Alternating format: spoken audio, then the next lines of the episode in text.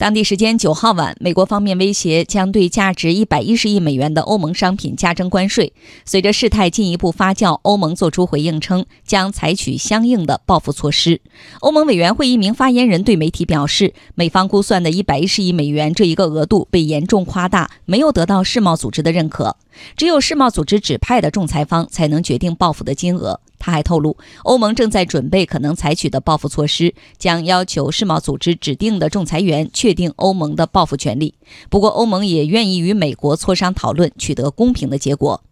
法国经济与财政部长勒梅尔表示，希望欧盟与美国对此达成协议，不要发生冲突。美国和法国两国的共同利益，美国和欧洲大陆的共同利益是达成一个互惠的协议。